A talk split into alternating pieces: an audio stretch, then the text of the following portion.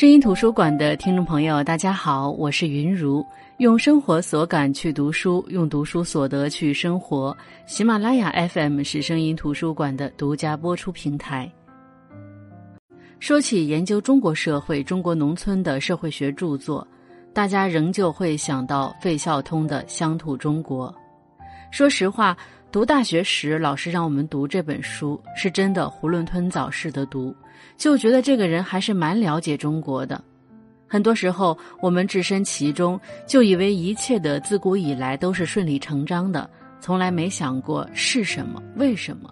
费孝通行走于中国的乡村，他既能像无人机一样看到这片土地的整体面貌，又能如特写一般贴近中国人的日常。还能用社会学的角度去分析中国及中国人所处社会形态的特性，所以一九四八年写出的这本书《乡土中国》在如今看来仍旧会觉得贴切和准确。那打开这本书，费孝通为什么会在中国前面加一个定语“乡土”呢？在这本书里，我们能找到答案。因为在他看来，中国社会是乡土性的，或者说中国社会的基层是乡土性的。为什么这么说呢？因为当时的费孝通了解到的是乡下人离不了泥土，甚至他觉得当时大家说的乡下人是土气的这个“土”总结的特别好。因为乡下人以种地为最普通的谋生方法，因而也最明白泥土的可贵。乡村的人是依附土地的。以农为生的人世代定居是常态。一个村子里几百年来，姓氏是相对单一和没有大的变化的。村和村之间会形成相对的孤立和隔膜，以村为单位，保持着一定的疏远和隔离。那么，当这一个地方一直都是几个姓氏进行的宗族繁衍，大家聚村而居，终老是乡，自然会形成熟人社会。人和人的关系上也就发生了一种特色，每个孩子都是在人家眼中看着长大的，在孩子眼里，周围的人也是从小就看惯的，这是一个熟悉的社会，没有陌生人的社会，这才有了从心所欲不逾矩的自由。当然，这和我们现代社会法律所保障的自由不同，现代社会是个陌生人组成的社会。你不知道我的底细，我也不知道你的底细，所以凡事得讲个明白，还要怕口说无凭，要签个字画个押，这样的情况下才产生了法律。而在乡土这样的熟人社会中，法律是无从发生的。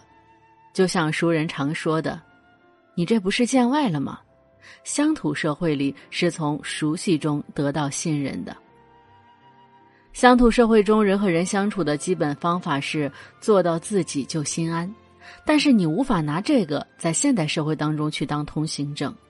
因此，费孝通也解释了，说在我们的社会的急速变迁当中，从乡土社会进入现代社会的过程当中，在乡土社会中所养成的生活方式，处处产生了流弊。陌生人所组成的现代社会是没有办法用乡土社会的习俗来应付的。于是，土气就成了骂人的词，乡也不再是衣锦荣归的去处了。费孝通给中国下的这个乡土性的定语，其实是这本书讨论中国社会的基础。那在这本书的后面的很多观点和思考，都是基于这一点进行的。这也是我一开始一定要跟大家分享这一点的原因。那我觉得最有意思的是费孝通对中国乡土社会的社会结构进行的分析。在费孝通看来，西洋社会的结构秩序是团体格局。比如，一个家庭团体当中，孩子成年了，如果要住在家里，是要给父母交膳食费的，这是大家都承认的团体的界限。当你在这个团体里，你是有享受这个团体福利的资格的。但是，当你成年了，走出家里了，那么这个资格就取消了，你也就走出了这个团体。在西洋社会里，这不是什么人情冷暖的问题，而是权力的问题。西洋社会里，每个人争的都是在某个团体里的权利，但是在中国是讲交情的，是攀关系的。费孝通觉得中国乡土社会的社会结构是差序格局，这个差序格局是相对于西方的团体格局来说的。他认为，大家之所以认为乡村人是私的，这个私就是公私分明的私，这个私可以认为是利己、自私等，是因为中国乡土社会的基本社群是家，但是家的大小在中国人的观念当中是伸缩自如的。家里的可以是指自己的太太一个人，家门可以指叔伯侄子一大批，自家人可以包罗任何要拉入自己的圈子、表示亲热的人物。自家人的范围是因时因地可伸缩的，大到数不清，真是天下可成一家。所以费孝通觉得中国人的社会结构就像是一个小石头丢在水中所发生的一圈一圈的波纹。每个人都是他的社会影响所推出去的圈子的中心，每个人在不同的时间和地点所动用的圈子是不一定相同的，这个是比较好理解的。你看，以我们每个人为中心，首先第一层推出去的波纹肯定是最直接的亲属关系，比如生育和婚姻构成的我们的父母、我们的孩子、我们的妻子和丈夫，然后一层层的推出去。有了叔伯、表亲、姻亲等等，也就有了中国人常说的“一表三千里”。当然，这一圈圈的推出去，越推越远，越推越薄。就像《红楼梦》里的贾府，有算近一点的姑表亲戚、姨表亲戚，比如说林黛玉、薛宝钗；还有远一点的，像刘姥姥。那么，我们每个人都有这么一个以亲属关系布出去的网。但是没有一个网所罩住的人是相同的。那接下来费孝通所考虑的问题是，这样的一个网以及每个人所构成这样的一个格局，它是按照什么样的规则运行的呢？这个社会结构的基本特性是什么呢？这点上，费孝通借助了儒家经典来阐释。他觉得在传统的社会结构里，人和人往来所构成的网络中的纲纪。大家可以理解成一个规则，这个规则呢是一个插序，也就是儒家所说的人伦纲常中的伦。伦重在分别，在《礼记纪统》里所讲的十伦有鬼神、君臣、父子、贵贱、亲疏、爵赏、夫妇、正室、长幼、上下。在我们现在读来，我们可能会有一定的疑问。像鬼神、君臣、父子、夫妇这些具体的社会关系，怎么能和贵贱、亲疏、远近、上下这些抽象的相对地位相提并论呢？那在《礼记大传》里也说：“亲亲也，尊尊也，长长也，男女有别，此其不可得与民变革者也。”意思是我们所说的亲亲也、尊尊也、长长也、男女有别，是这个社会结构的纲纪，是这个社会结构的纪律，它是不能变的。变的，只是利用这个规则所做的事情。由此，费孝通想到了孔子所说的“推己及人，克己复礼”，结合他提出的以自己为中心的差序格局，上面的问题就不难理解。十伦里，不论是代表社会关系的，还是代表社会地位的，都是以人为中心的。这个人就是自己。如果以每个人为中心的这个社会结构里都能遵守十伦，那么这个社会结构就是相对牢固的。但是其中唯一的变数是中国人私的这个特性，因为是以自己为中心，一圈圈推出去的。那么每一个更小的圈，相对于大圈来说都是私的，自己和群己的界限是相对的，是模糊的。当一个人为了小家牺牲家族的利益，他自己不认为他是自私的，因为他是为了自己的家庭，他是为了这个小团体的公。在差序格局里，公和私是相对而言的。你站在任何一圈，你向内看，你都可以说是公的。就像书中这段所说的，在西洋的社会里。国家这个团体是一个明显的，也是唯一特殊的群己界限，在国家里做人民的无所逃于这个团体之外，就像一根柴捆在一树里，他们不得不把国家弄成一个为了每个分子谋利益的机构。于是他们有革命、有宪法、有法律、有国会等等。那在中国的传统里，群己的界限是模糊不清的天下，国是皇帝的家，界限从来都是不清不楚的，不过是从自己这个中心所推出去的社会势力里的一圈而已。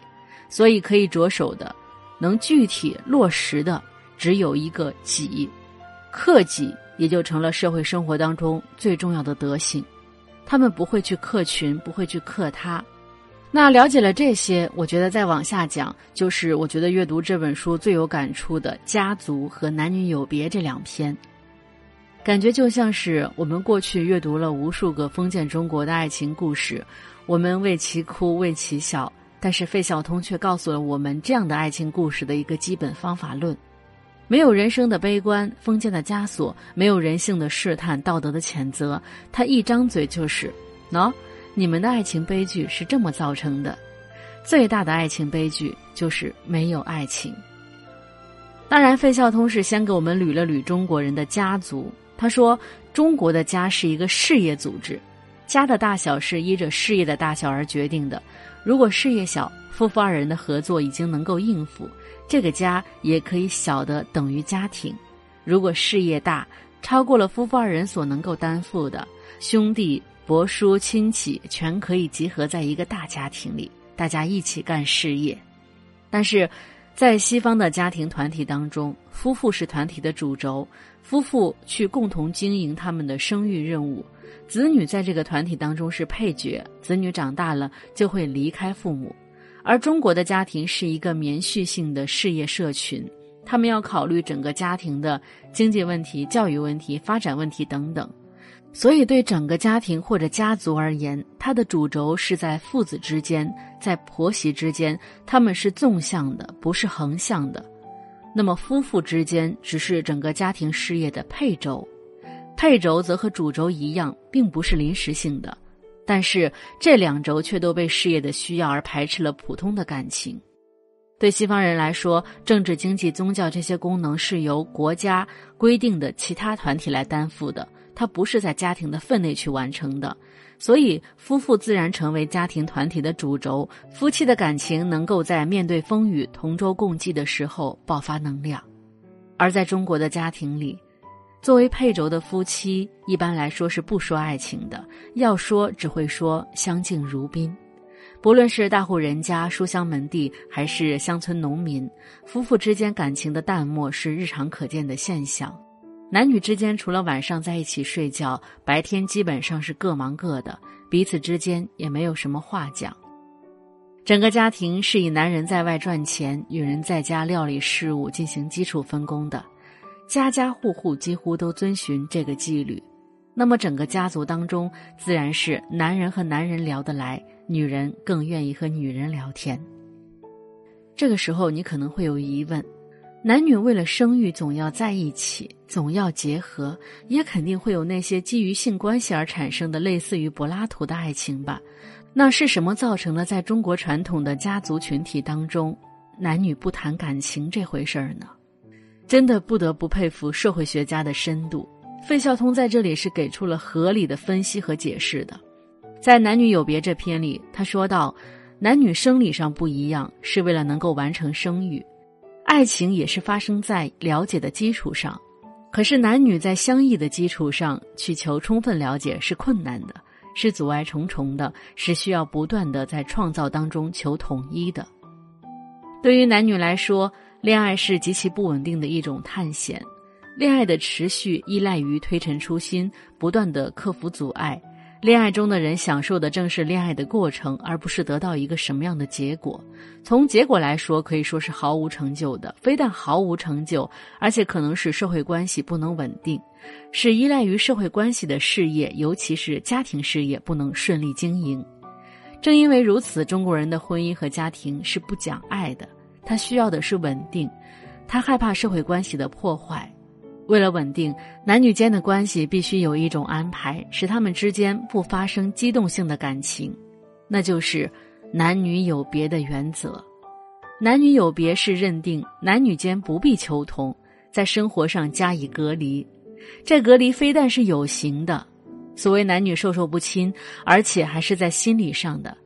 男女只是在行为上按着一定的规则经营分工合作的经济和生育事业。所以，我们也就知道为什么以前的人们总是在追求门当户对，因为门当户对能够让家族利益、家庭利益最大化。我们也就明白为什么以前的婚姻总是父母之命、媒妁之言，因为在他们的眼中，感情只是小家庭的附庸，是不必要的，事业和稳定才是王道。那么，依照前文中讲的，家庭的主轴是纵的，是男性支撑的纵向的，夫妻只是配轴。为了家庭家族的稳定，男女有别落在日常的规则当中，就是女子要三从四德的标准。那我们再回看今天的男女关系以及婚姻状况。我们今天的大多数年轻人极少再把门当户对挂在嘴上，也不会再说男女有别。我们越来越像西方社会那样，趋向于夫妻组成一个小家庭，共同发展家庭事业。由于女性的解放，家庭分工没有太明显的内外之别，夫妻二人都要工作，只是由于女性的生育能力，承担相对较多的抚养子女的工作。但是也不难看出。费孝通在一九四八年分析乡土中国得出的结论，在我们这一代人身上留下的痕迹，比如，城市里有没有房子是结婚的首要条件。一方面大家喊着男女平等，一方面又要高价彩礼。再比如相亲栏目当中会带着父母上节目等等。我们还没有完全褪去中国传统家庭和婚姻文化的影响，又受到西方婚姻爱情文化的冲击。我们既守着父母的言传身教，又想打破一切爱情至上。那在这个过程当中，我们撕裂着、探索着，想找到属于这个时代的、属于自己的家庭生存之道。《乡土中国》是费孝通著述的一部研究中国农村的作品。这本书是由十二篇文章组成，涉及乡土社会、人文环境、传统社会结构、权力分配、道德体系、法理。血缘、地缘等各个方面。那在本期的声音图书馆中，我们只着重的讲了费孝通对中国的家族和男女有别的思考和结论。为了方便大家理解，也把《乡土中国》这本书中提出的乡土性和差序格局做了简单的介绍。《乡土中国》这本书是中国乡土社会、传统文化和社会结构理论研究的重要代表作之一。虽然说是理论作品，但是读来。完全不会枯燥，语言还是非常的接地气的。即便要说一些社会学名词，也尽量的用读者能够读懂的方式来解释。费孝通对中国人有充分的了解，他的了解也是泥土中带来的。他有一个社会学家对于东方社会的敏锐观察，有东西方社会的对比分析。我觉得最难能可贵的是，一九四八年出的这本书。跨越七十多年的今天，遇到我们这批读者，读来依旧会感同身受，足见他的思考和分析是多么坚定的踩在泥土中，也可见，作为一个学者，他是有多么的严谨。好的，我是云如声音图书馆，我们下期再见。